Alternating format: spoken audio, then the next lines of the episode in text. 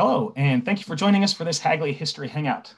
I am Gregory Hargreaves, Program Officer in the Center for the History of Business, Technology, and Society at the Hagley Museum and Library. And I'm being joined today by Doctor Karen Mahar, Professor and Co-Director of American Studies at Siena College. Good morning, Karen. Thanks for joining me. Good morning, Greg. Thanks for having me. Oh, absolutely. Um, now, supported by an N E H Hagley Fellowship in two thousand eighteen, Uh, Doctor Mahar used Hagley collections to research her book project, which is called uh, Corner Office, Masculinity, and the American Business Executive. Um, Karen, let's begin with your project here. Um, how are you using gender to better understand American business culture? Well, I'll tell you. Well, it started off with, um, I'm a twentieth century historian, right? And so I tend to, and I, I love teaching, and I love teaching students about like, well, how did we get to where we are now? And one of the places we are now is that there's still this really tiny number of women and people of color, for that many, for that matter, um, as C E Os or on boards, and it just doesn't move. Like that needle doesn't move very much. And I had written a book already on women filmmakers in the early twentieth century, and it was the same story. And in that book, I found out that um, at least my my hypothesis was that it was when the banking industry from you know Wall Street moved into um, Hollywood, and they're like, oh, no, no, no, this is not how you run a business.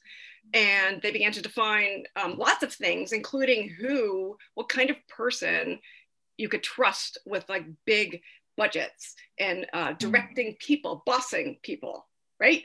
And so I'm like, you know what? I'm gonna have to like figure out where this goes. So, um, cause I really think I was right. Uh, so anyway, so that's what got me started. I've been working on and off for like uh, quite a long time, but that's what got me started. But I have to tell you, that um, over the years, my thinking has changed, and it really changed when I was at Hagley. And here's how my thinking has changed. When I was there, um, I, I'm beginning in the early twentieth century, which is actually my favorite period anyway. And, um, you know, I went down the stacks, and I really just did what I haven't done in years, which is to walk the stacks, like old school. And I was walking the stacks, and I came across this like, book about executives in like nineteen seventeen, like, you know, and it was the first, and it turned out it was the first like textbook about like how to become an executive, what an executive oh. is. And because the word itself wasn't really even used until like nineteen ten-ish, you know, it meant like um, an executive in government, or, you know, the word, it was just used really differently. It didn't mean business executive. They existed, but the language was a little bit lagging. And so anyway, um, long story short, I was reading this um, in my lovely cubicle, which was awesome. Um, and, uh, and it was all about eugenics.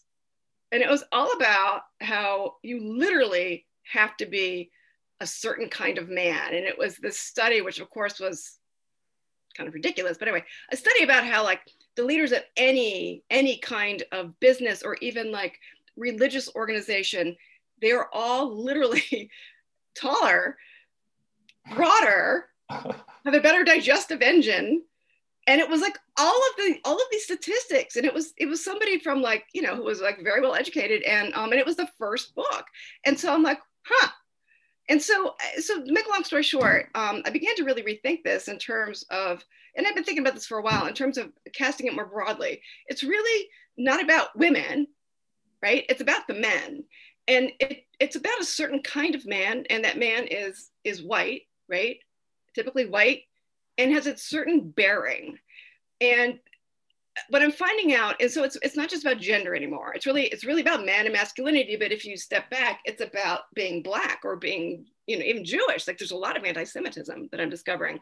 Um, it's about being anything except sort of this idealized corporate executive um, who you know looks a lot like our current president in terms of a lot of people's mind. Like it's that kind of masculinity that is seen as a natural leader.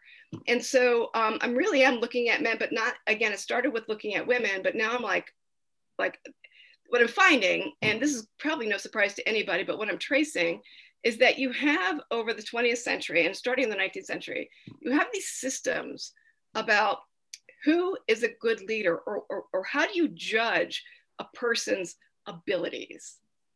And what I found a lot, well, like past World War One was systems that were not just like eugenics, like, oh, we're gonna scientifically prove, you know, who's the better man, but it's phrenology. Like all of these, these I mean, like pseudoscience, but they, it was like eugenics, pseudoscience, but like it was taken as science. Uh-huh. And so there's all these, like, what it seems to me is like we keep reinventing systems for keeping leaders looking white and male. And so what I'm really doing now is like looking at these systems, and we still make, we still do them. We just keep reinventing the scientific system. Does that make sense? Right. Yeah. yeah. So, um, so that's kind of what I'm doing. And I'm looking at it through the lens of, of you know, executives in the United States. Uh-huh. Yeah. But, um, but like the bigger picture is like, whoa, you know, we keep reinventing these systems. And so I'm just tracing the systems that they used in, in management, mm-hmm. but there's systems all over the place in all kinds of fields. Um, but this is the one that I'm doing. So that's my lens. I'm looking at business, but what I'm really looking at something bigger. It's like, yeah. how do we keep reinventing this belief? And it's to the present day. Um, actually, what I found, there's a lot of, a lot of what I do is not done so much in the United States, like my questions and, and uh, that kind of thing, but often in like Australia and Canada and New Zealand even. And some of the work that they had done down there was looking at current corporate headhunters, okay? And so mm-hmm. and these corporate headhunters sure. were literally looking for tall men. They didn't say white, but tall men. Like they're still looking for that. Yeah. And so, um, you know, like outright, and I don't know if I would find it here. I'm, I'm, I'm still in the twenty, early twentieth century, so I'll get there. But, um, but nonetheless, I'm like, wow, like we just keep reinventing it. So anyway, so that's that's what I'm doing. So I, I look at management systems and I look at individual entrepreneurs because there's always exceptions to the rule. And if you've proven yourself, um, you know, then then you're okay. But if you're looking for like new talent, you definitely go for this this stereotype, which keeps getting, you know, reinvented. It sounds more like you're describing livestock than uh, than oh, I know. humans. Oh, I, okay. So I have to tell you a story. Um, so I'm sitting in my cubicle, and Roger Horowitz, who like, he's so great. He knocks on my door, and he's like, "I have something you should see." And I'm like, "All right." And he brings in this DuPont, this something from DuPont personnel, and it's nineteen forty-one to nineteen forty-two. And they were looking, they're like, oh, there's going to be a shortage of PhDs in chemistry. And so we better get really on it because, you know, the war is coming. And so it's like, a, it looks like a yearbook. Like you open it up and there's like a, the, on one side, there's, you know, it looks like passport photos or yearbook photos of these PhDs. And on the other side, you have the notes from personnel, like, because they interviewed uh-huh. them. Uh-huh. And the notes are unbelievable. So um, I was just looking at it last night, thinking about uh, talking to you today. And I'm just like, it's just, it's such a treasure. And he's like, you could write an article just about that. I'm like, yeah, I totally could. And I probably should. So anyway, so, so these descriptions of the men, it starts out with things you would expect. Starts out with, you know, where they went to school, what they studied, who they're with, you know, who they studied with, that kind of thing, uh, what their dissertation is. And then the personal comments always start with their appearance. Always start with the tall, short, blonde, dark. It's got their weight. It's got their height, because that's important for a chemist. Um, and it, it goes into ethnicities almost right away. And they, they rate them, you know, like there's five categories of ratings. And often at the bottom are people, they're like, nope, too Jewish. nineteen forty-one to forty-two. Or they'll just say, too foreign looking, you know? And I have the pictures and I'm looking at the pictures and I'm like, what? You know, like you can't, you know, and so it's just, it seems bananas to still find that in the early forties, especially the anti-Semitism, which is like the strongest note, which is pervasive. It wasn't just DuPont, you know. Um, but it's, so that's what I'm finding. It's like when you get down to the nitty gritty about like, who do you who do you want to lead? And it's very much about them having executive ability. So they're PhDs in science. Um, and so they, they're like, okay, good in lab work, you know, original thinking. But what they're really looking for, I guess in the highest mark is like, oh, we can see this person being an executive. And they literally say that. And that's what gets in the highest mark. And, and from my reading of this, what gets in the highest mark is not their scientific credentials. It's what they look like. You know, it's something else too. It's often like this thing they call personality. And that's um, definitely one of the leading things, because they come up with all these all these tests, you know, obviously the I Q test and other tests for like, but they don't, they decide right after World War One when they come up with these I Q tests that it doesn't work for executives. And it doesn't work for executives because it doesn't measure this thing called personality, which gives you that much room to figure out like who fits, you know? And so, um, but they're serious about it. They're like, oh no, no, there's this like magic something. But it seems to me that magic something has a lot to do with what they would call in that time, like manly bearing. Like, mm. can you lead? Are people going to trust you? Are stakeholders going to trust you? Are, are, you know, people who own stocks, are they going to trust you? It's, it's a lot of it's about that. And I think that's really what this is. But my job is to trace it and nail it. So the problem with me at um, Hagley is that it's everywhere. And it's it's so hard to know like what to look at next. It, it's just taking me forever because it's everywhere, but I think I'm finally getting a handle on it. But anyway, I'm, I'm talking too much, but there you go. That's well, it. no, it, it's totally fascinating. And um, do you find this very similarly across industries? Um, yeah, I'm not looking at any one industry, although that would probably save my sanity, but no, I'm not doing that um, because I really have, I don't know, my brain thinks like bird's eye, you know? Mm. So I'm finding it, I'm really looking at what, where it shows up, and actually it shows up mostly in prescriptive literature, like um, like who is an exec, like who should be an executive, or tests for executives. You know, it's in this idealization. So it's actually a little bit harder to like say, okay, oh, here's where it really pans out. And that's why what Roger brought me was so important, because it's like, here it is, concrete, it happens at, you know, at the, you know, ground level. You can see it actually being enacted right here. Yeah, it's a gatekeeping function. Yes, but, but you can see the gate, but to see the people not getting through the gate and the actual, you know, evidence for that is really key, because, you know, a lot of personnel records are very difficult to get. They're often destroyed. So um, it's really, that is that is like a treasure. When you brought that to me, I almost fainted.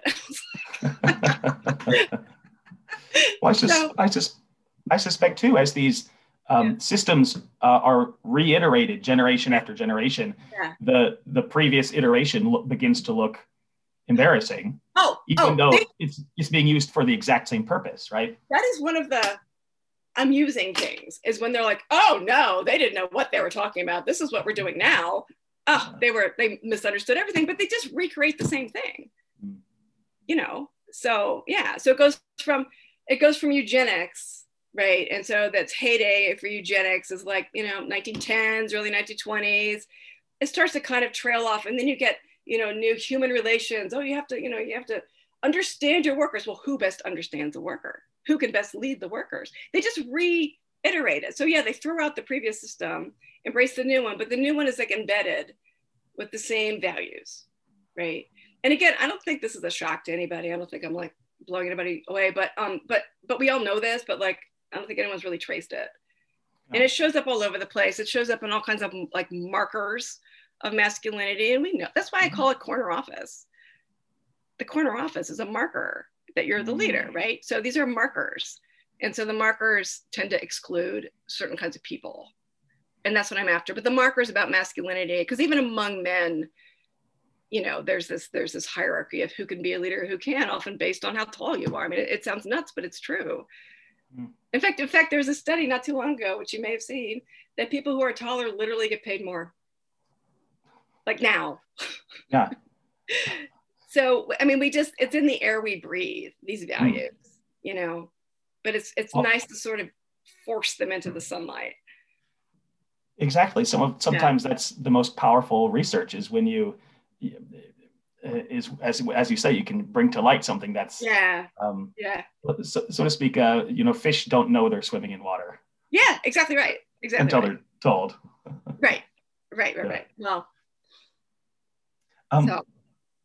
I, I wonder, how did your time at Hagley um, aid your professional development, particularly as a senior scholar? Oh my God, I can't even tell you. So I'm in a teaching college and I totally love to teach. I really do. And, um, and I put tons of energy in it, and I really don't put enough into um, my research, which hmm. is really frustrating, but like, you know, we make our choices. So um, I, uh, I can't really overestimate how important it was um, for me to get that, because it gave me a year off. And I and I have the kind of brain that doesn't transition very well. And so when I'm teaching, teaching, teaching, it's very hard for me to keep up with my scholarship. I just I just, it's not good. So, um, so I really need a full break. And, and that offered me a really full break. And I can't imagine a better place to be. And it wasn't just so much the library, which obviously is awesome, but just the people who are there and meeting younger scholars. Because again, I'm going to teach, I don't teach graduate students. I'm in a liberal arts college. So to meet graduate students, uh, for A, I learned a lot of apps, and B, um, it just was so energizing. And, you know, not just them, not just the younger scholars, but like everybody who's there, because I have not been in an atmosphere like that in ages. And it's very good to hear that what you are interested in, other people find important. You know, when you've been away as long as I have from graduate school, like you, you kind of like, ah, eh, well, who cares? You know, I'm a full professor, but like, who cares? But like, people do care. And I, I care. And so it makes me, you know, really lit a fire under me to like, keep this going and finish it, for God's sake. So the support is, you know, I can't underestimate it. And, you know, not to be immodest, but I think I was good for them too, you know? So we were living in the housing, right? Which was just gorgeous to wake up and like, look out the window and like, wow, you know? Um, and so it was just, I, it was one of the best experiences I've had, honestly. Mm. It was terrific. We really strive to build a community of scholarship yeah. and of scholars. Yeah. And it, no, I'm still in touch with them. Yeah, and just understand, like they, oh, I can't even, um, they taught me so much about what's going on now and the questions people are asking now. And it just was, it was terrific. Yeah. Well, I have one question uh, yeah. that I'm sure the audience is burning to hear your take on as well. What, what are the implications of your work for the present day? Uh, as you say, these systems of, um, uh, of valuing certain traits in a leader right. are still with us uh, quite evidently. So um, maybe what are the implications that you could share for the present? Well, I hope it gets picked up by people who actually do this, like not just historians, but like if it gets, you know what I mean? Like if it gets a plug in, you know, um, Fortune magazine, I'd be okay with that. Or um, Business Week or someplace where like people see it. Hmm. You know, to, because it, it matters to me what people do now. And I love history and I'm a twentieth century historian because I'm really interested in like, well, how did we get here? Like right here, like right now, you know? And so um, I just hope it has some actual effect. Like I hope people like it as scholarship. I hope they're like, oh, wow, she really did research, you know? I hope that happens. I hope it's well written. I hope all those things are said. But what I really hope is that somebody sees it who can do something, you know? What, you know? What would you hope them to do? Say, we need to stop this. and and so, because, you know, I've been through, as you have too, been through lots of gender, you know, workshops and how not to, how to identify discrimination. Um, but it doesn't get to this, you know what I'm saying? It doesn't unpack this. And I keep seeing, and I hope that nobody beats me to this punch because it's so obvious to me, but I keep seeing these headlines like, how can we, how can we change these tiny statistics of people who, you know, diversity, and, you know, how come after all these years? And I'm like, I know, you know, I mean, I don't know if you can change it, but, you know, the first step is to admit you have a problem, right? So, um, yeah. So, I mean, I hope it's well reviewed in the academic world. And I hope that somebody reads it who's not an academic. Yeah. Yeah. Yeah. yeah. Because as you say, it does affect all aspects of our life today. Right. Right. Yeah. Right. My job is not to apply it though. My job is to just say, you know, here, here you go. So, uh, well, Karen, thank you so much uh, for chatting with me today and sharing your work. It's uh, it's been really fascinating. Oh, thank you, Greg. Back to it. All right. All right. Bye. Bye.